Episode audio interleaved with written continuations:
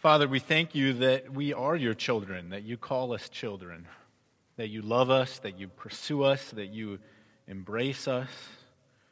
We thank you for the wonderful way in which Jesus exemplified your love for us. And I pray that you would help us approach you like children, in simplicity and innocence and trust, with deep affection in our hearts, warmth and love for you. Lord, bless our time together, bless the proclamation of your word, and we think about the children in the cove this morning as well, God, and we ask that you would bless them as they're learning about your love and your grace.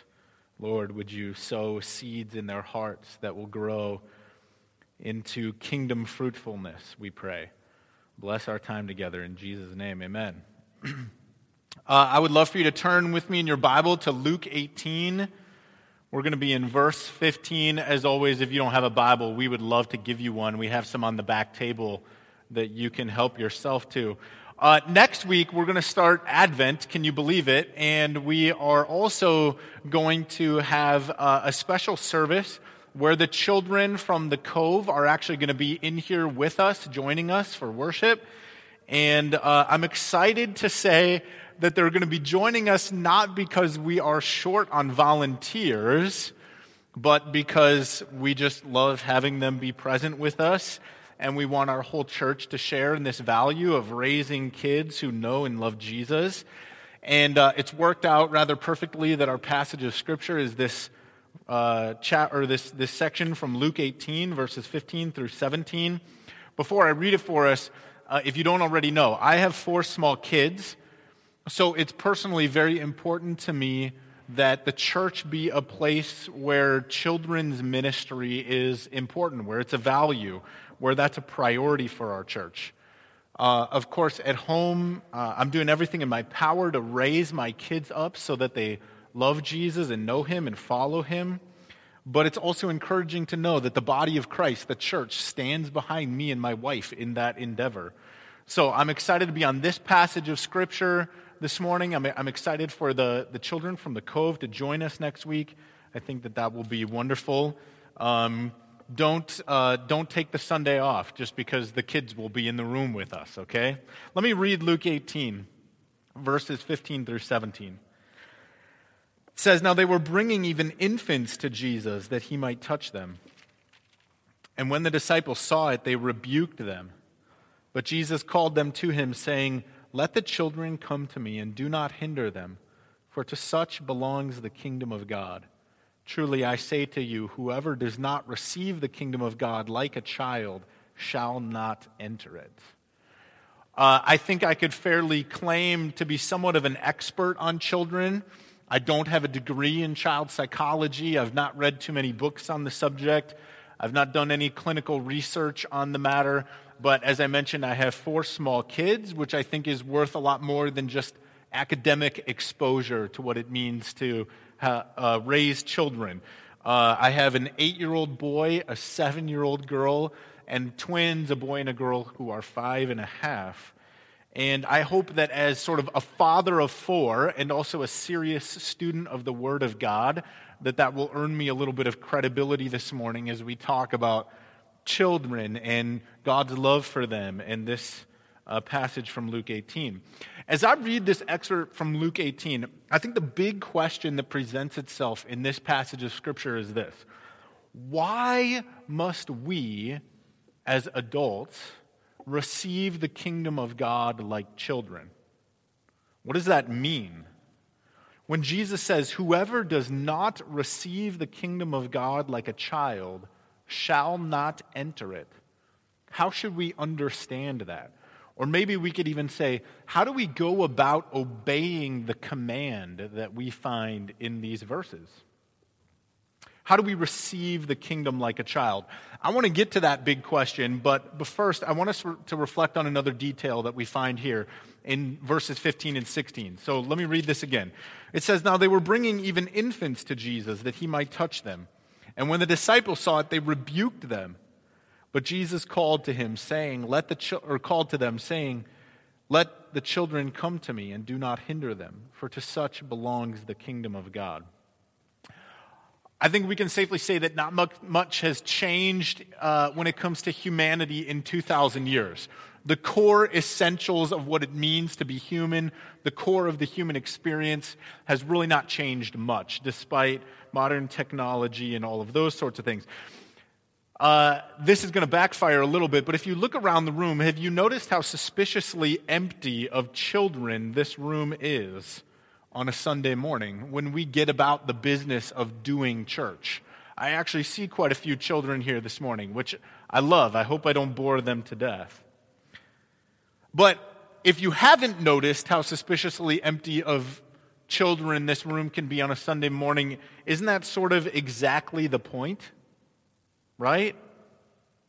In general, kids are not welcome in big church. I don't know about your experience, but that's what we called it growing up. There was big church, and then there was kids' church, and these were two separate things.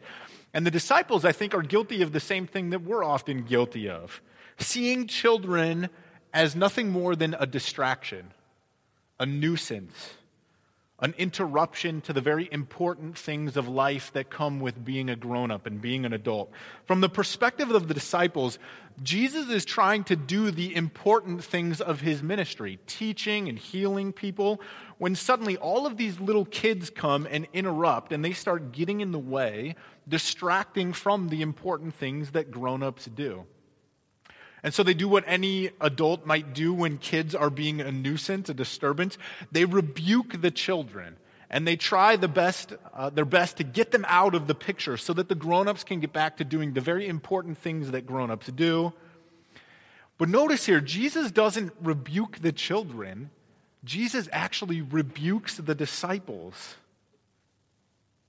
And what we see, I think, is the, the heart of our God in his kingdom priorities, that children are welcome at the feet of Jesus. And this is a really stunning picture, I think.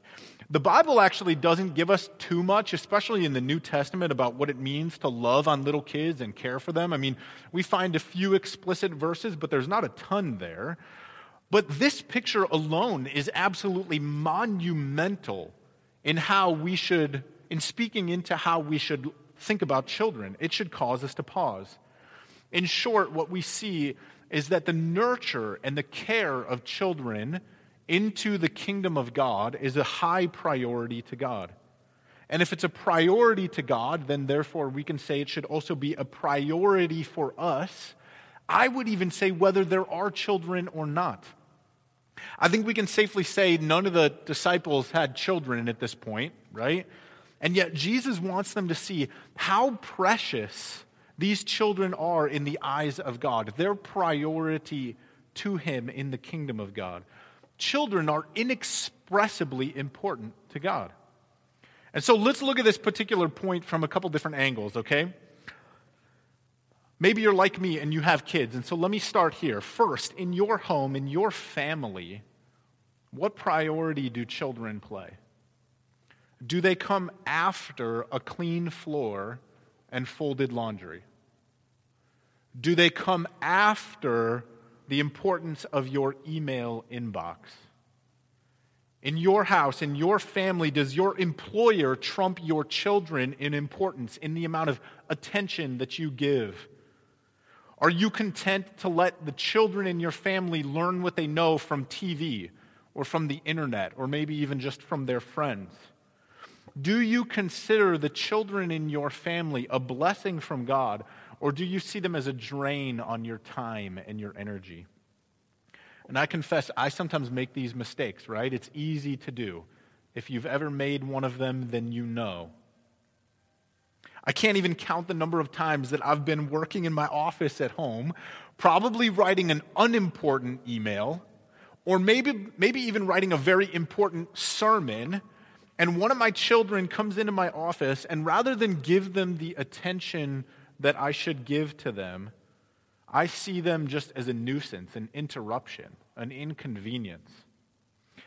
Now, listen, children need to learn about the reality of life, that they can't have all of my attention all of the time. They need to understand that they're not the center of the universe, and I need to be proactive to teach them these things. That is important. But if I'm really honest about the kind of time and attention I give to my kids, I neglect them. I often think about this. I mean, I understand this is my role, but I often give dozens of hours in a week to teaching people about the kingdom of God, only to carve out maybe dozens of minutes in a week to teach my own children about the kingdom of God. Or here's a good one. Sometimes my kids on accident will spill a glass of milk.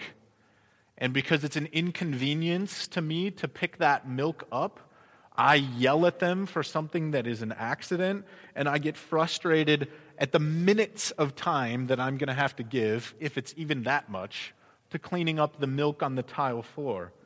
As if somehow them accidentally spilling milk was a reflection of their heart that should be rebuked, right? Contrast these things then with Jesus. I wish that I was a better example, but we'll go to Jesus as the good example, right? He embraces the interruption of his very important work, and his work was actually very important. He embraces the interruption in order to embrace the children that God loves so deeply. And this is a profound picture of God's heart when it comes to kids. Now, that's in the house. Maybe you're in the stage of life where you don't have kids, or maybe you've never had kids. What about here at church, Maricopa Springs? You're not exempt from this, I would say. Do you ever see children as a sort of necessary evil when it comes to participating in the life of the church? Here's a question for you to ponder. Consider this. If we were to just shut down the cove, which children's ministry is a very Western modern invention when it comes to the experience of the church. But if we shut down the cove in the back, would you go looking for a different church because of the inconvenience of having children present in the church service every single week? Would you suffer through the fiddling, the fidgeting, the crying, the scurrying, the sneezing, the whispering that comes with having kids present in the room on a Sunday morning if we shut down the cove? Would you suffer through that like Jesus suffered the children to come to him? Or would you go church shopping for a place that had more respect for your very important grown up things so that they had the courtesy to put the children in their pen in the back of the building so that you could go about doing what you do on a Sunday morning without any inconvenience. I mean, if the church abandoned children's ministry so that children could worship with their parents, would you just as easily abandon the church to find a more convenient place to worship? Or maybe you do think that it is a priority for the church to raise up children to love Jesus just so long as it's somebody else's responsibility to do it. Maybe you do want kids to be led to the feet of Jesus just as long as it doesn't take away from your time, from your uh, focus.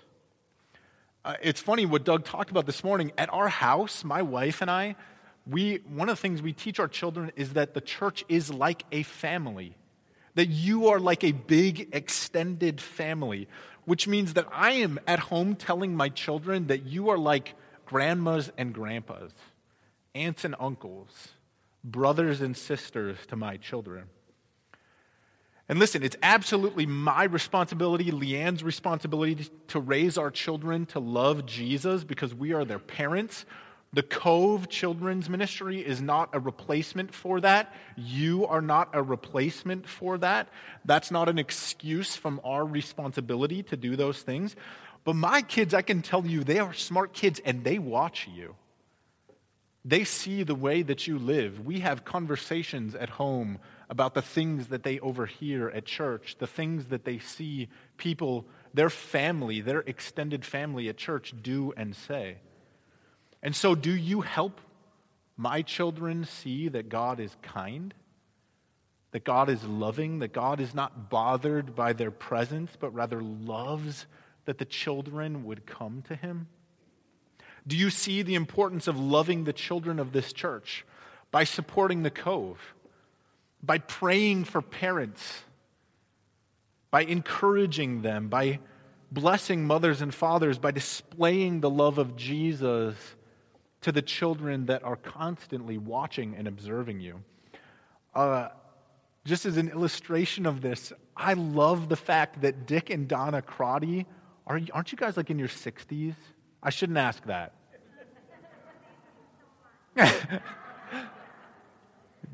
Dick, Dick and Donna Crotty are one of the primary local go to babysitters for John and Kim for their one year old daughter.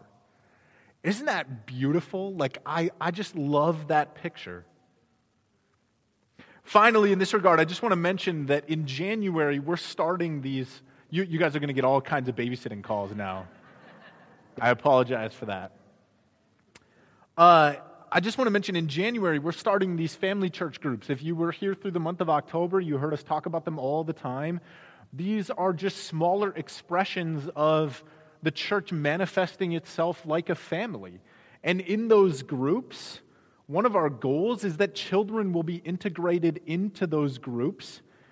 Uh, they will be an ever present, wonderful interruption that I think will bless them deeply and hopefully stretch us and challenge us.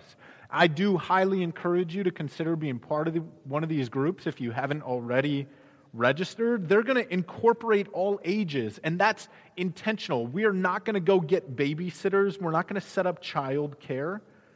We want children to see the family of God experience worship together, experience family life together, so that kids can see their parents grow in discipleship so they can observe and participate and possibly be part of that as well. And I would say so that even other parents beyond, or other adults beyond just the parents, can participate in showing children in this church how beautiful Jesus is, how wonderful it is to sit at his feet. And so let me just remind you the care and nurture of children is a priority to God. We see Jesus exemplify this in this passage of Scripture. And if it's a priority to God, then I would say it must also be a priority to us. And so, how are you doing? How are you doing in your own family when it comes to making children a priority so that they understand how much God loves them? How are you doing around here at Maricopa Springs when it comes to loving children and pointing them to Jesus? Do you even feel like that is your responsibility at all? Or do you sort of think that you're better than Jesus and see it as somebody else's responsibility? Okay, I admit that was a long tour, a detour, but I think that it was important nonetheless. Let me come back to the primary question now, verses 16 and 17. Let me read it again. It says, But Jesus called them to him, saying, Let the children come to me and do not hinder them, for to such belongs the kingdom of God. Truly, I say to you, whoever does not receive the kingdom of God like a child shall not enter it. So, why must we receive the kingdom of God like a child? What does that mean? How do we go about obeying Jesus in this command to receive the kingdom of God like a child? I want to give you four characteristics of children that I think that we should emulate as we seek the kingdom of God. This may be the very first time that you have ever learned from children. And I admit that normally you should be teaching them, but for once, here's an opportunity for you to learn from them. Of course, this is not an exhaustive list of things that we might learn from little kids, but I think it's a list of some characteristics that we can find further supported in Scripture.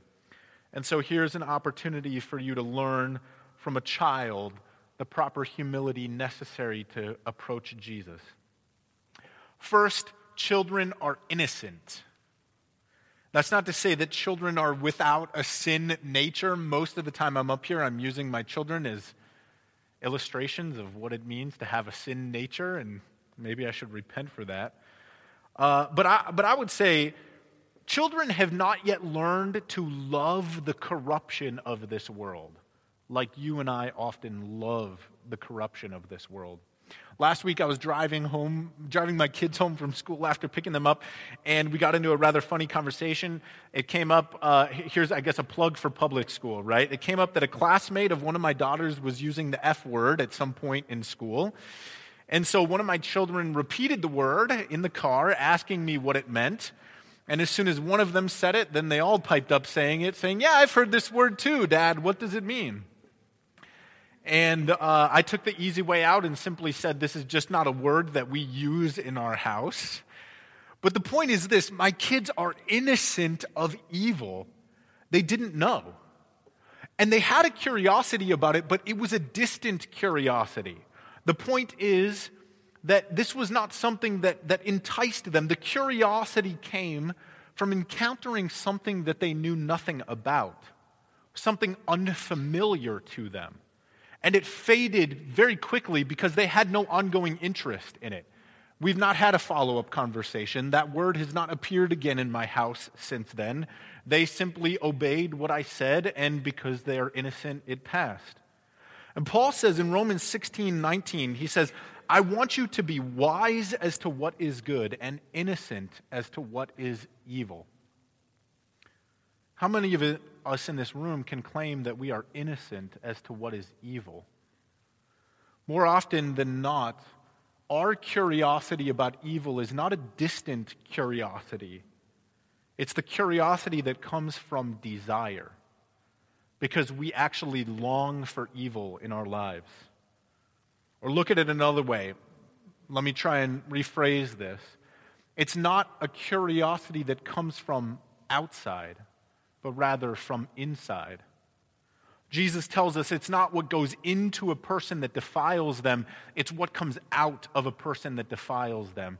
Because what comes out proceeds from the heart, it's a reflection of who we are.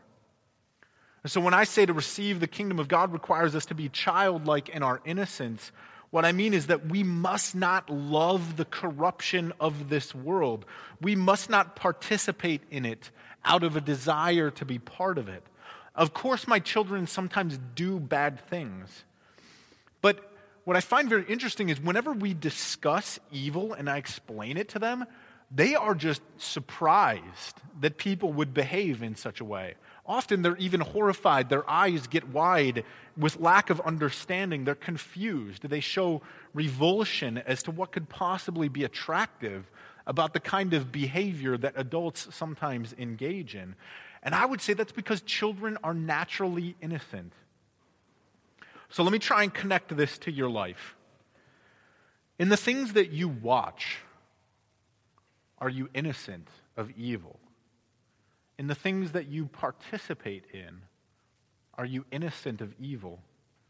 In the things that you allow your mind to dwell on, in the thoughts that you have regarding other people, maybe even some of them in this room, in the desires of your heart, in the way that you speak about other people, are you innocent of evil?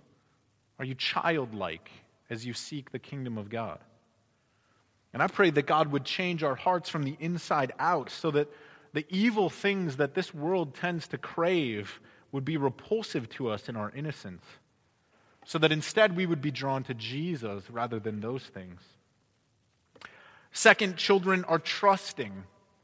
I can't remember where I, I heard this. I think it was at a, uh, maybe a pastor's lunch, but I, but I heard this tragic truth that often pedophiles, when they want to entice children, will use a simple line to lure them when they encounter them outside in a park or apart from their parents. They'll simply ask the kid, I've lost my puppy, will you help me find it? And that's enough to lure an innocent child away.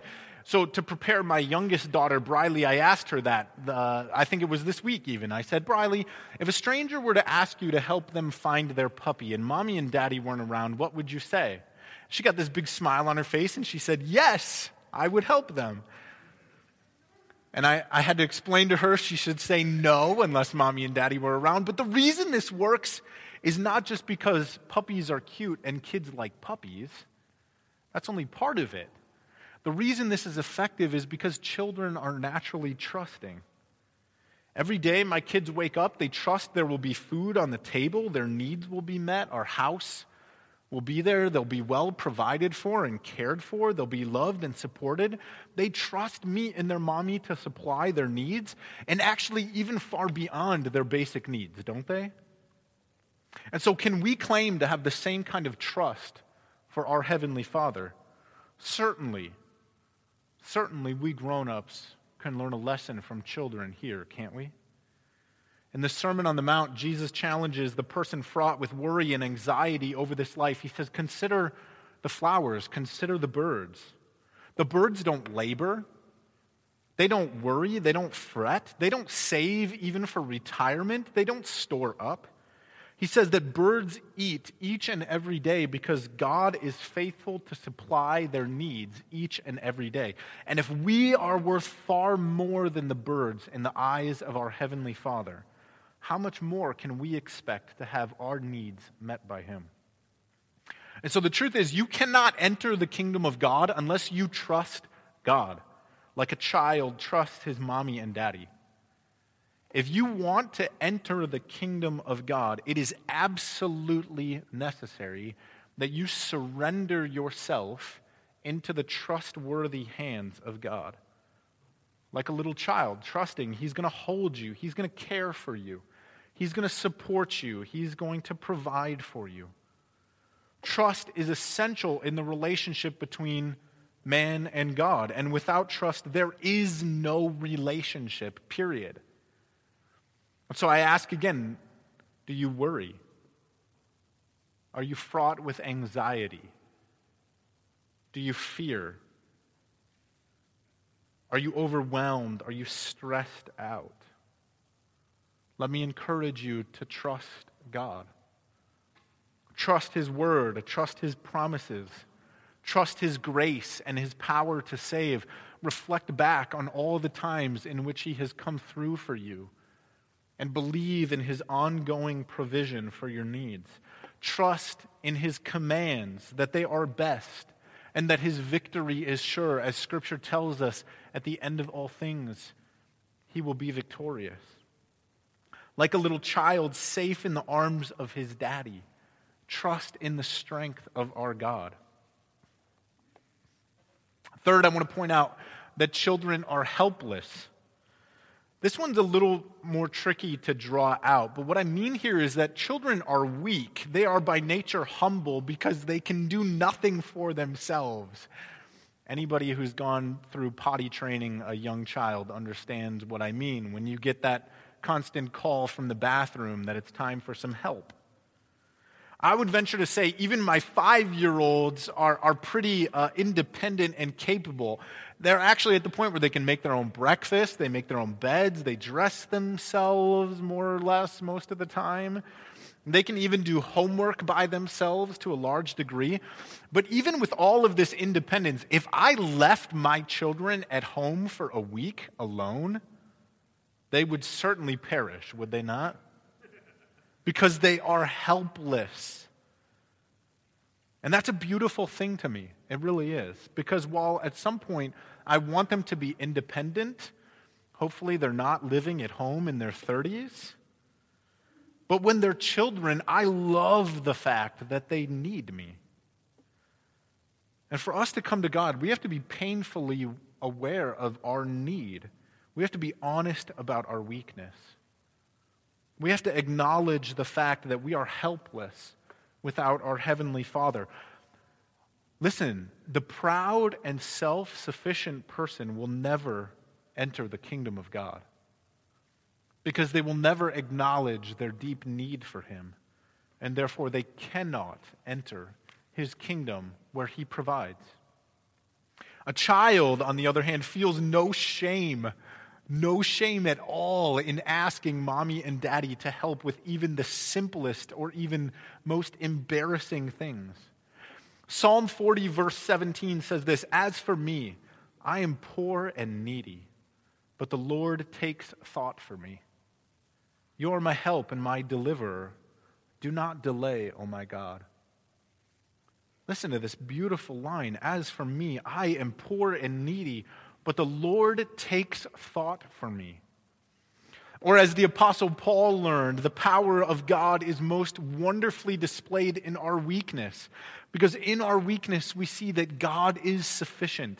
He's our ever present help in times of trouble. He is victorious even when we fail, and He upholds the cause of those who are humble. He is great and we are small, and that is as it should be.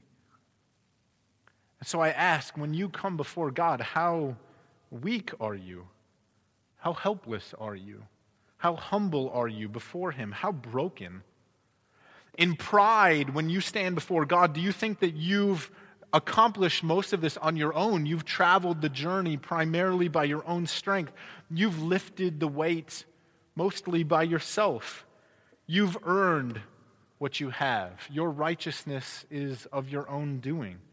Or do you simply acknowledge before God, like a little child, Father, I am poor and needy, but you are great because you take thought for me? Finally, I want to say that children are affectionate.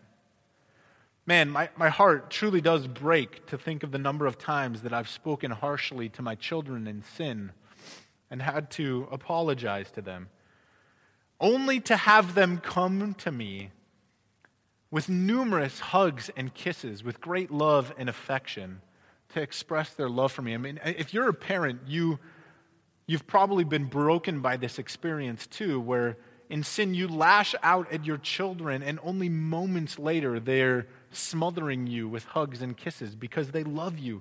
They are affectionate. It is amazing how deep the affection of a child goes something that often frustrates me. I mean, it happened even last night. It happens all the time in my house. I tuck my kids into bed and we go through this long ritual, right? It takes a lot of my time. I hug them, I kiss them, I ask them a series of questions, I tickle them in their beds, I tuck them in, we pray together. I go downstairs, and only moments later I hear the little feet coming down the stairs. Daddy, I just want one more hug. I give them one more hug, which is really frustrating because I just went through all this work to tuck them in. They go back upstairs. Two minutes later, they come back down. Daddy, I just want one more hug, right? And after, like, well, after the first hug, but especially after the fourth or the fifth one, I start to get angry. And they don't stay in bed, and this bothers me. It bugs me to no end. But my children have a deep affection for me. They love me. They just want to express that love to me. And tragically, think about this tragically, I find sometimes people who call themselves Christians seem to have very little warmth and affection for Jesus. They might have a serious commitment to the obedience of God's word. They might have deeply religious duty to church. They might swear their allegiance to the name of Jesus, give their time and money even sacrificially, take their Christian responsibility very seriously, all of which are very good things. And yet, for all of that, they lack a warmth, an affection for Jesus, like a fire that burns but it gives off no heat at night. Like Paul says in 1 Corinthians 13, if I give my body away, if I give away all that I have for the sake of Jesus, and yet I have not love, I've gained nothing. Listen, obedience to God's word is absolutely important. Our service to the church is important. Giving sacrificially is vital. But those things, they have to flow from a deep and overwhelming affection for Jesus. They must be born out of our love for him, or they're ultimately meaningless. On Friday, we were doing some serious house cleaning after enjoying some time off for Thanksgiving. And uh, I was surprised, I think Leanne and I both were surprised to find out that our seven year old daughter has a deep passion for cleaning toilets. Who knew? But the truth is, my daughter does not love cleaning toilets for the sake of cleaning toilets. She wouldn't go to a park and start cleaning a porta potty just for the sheer joy of cleaning the porta potty. Do you see? She loves cleaning toilets because she has a deep affection for her mommy and daddy. It is her affection for mommy and daddy that gives her a newfound love for cleaning toilets. And likewise, I pray that we would be people with a deep affection for Jesus a childlike love for the Father, a tender warmth for the Holy Spirit residing inside of us.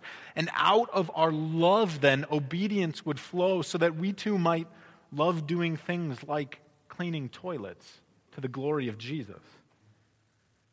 And if you don't actually love God with warmth and affection like a child loves their mommy and daddy, then I don't think you really have any understanding of the beauty of the kingdom of God. Let me conclude with this. Far be it from us as a church to look down upon children participating in the life of the body of Christ as a necessary evil. God loves children. And in the case of this story, I think we have much to learn from them about how we should come before God. In fact, I think if we see things rightly, we're going to understand that actually we are far more like children than we might care to admit as we stand before our Father. We are desperately in need of the provision of God our Father. We are helpless. Do you see that you are completely at His mercy? You don't even have control over what happens the rest of the day, although you may think you do. You are completely at the mercy of God our Father. We bring nothing to the relationship except our soiled clothes, if you get my meaning, and our constant need to be fed and filled up and cared for. We are not self sufficient before God. And yet, in spite of the mess, in spite of the neediness, in spite of what little we bring, God suffers us to come to Him. He says, Let the children come not just the children who are so by virtue of their age, but God loves us, his children, who are his children by virtue of the cross. And so I pray that we would always see ourselves in constant need of his grace, under constant provision of his affection, cared for by his faithfulness, and in that always longing for his innocence. Let me pray for us.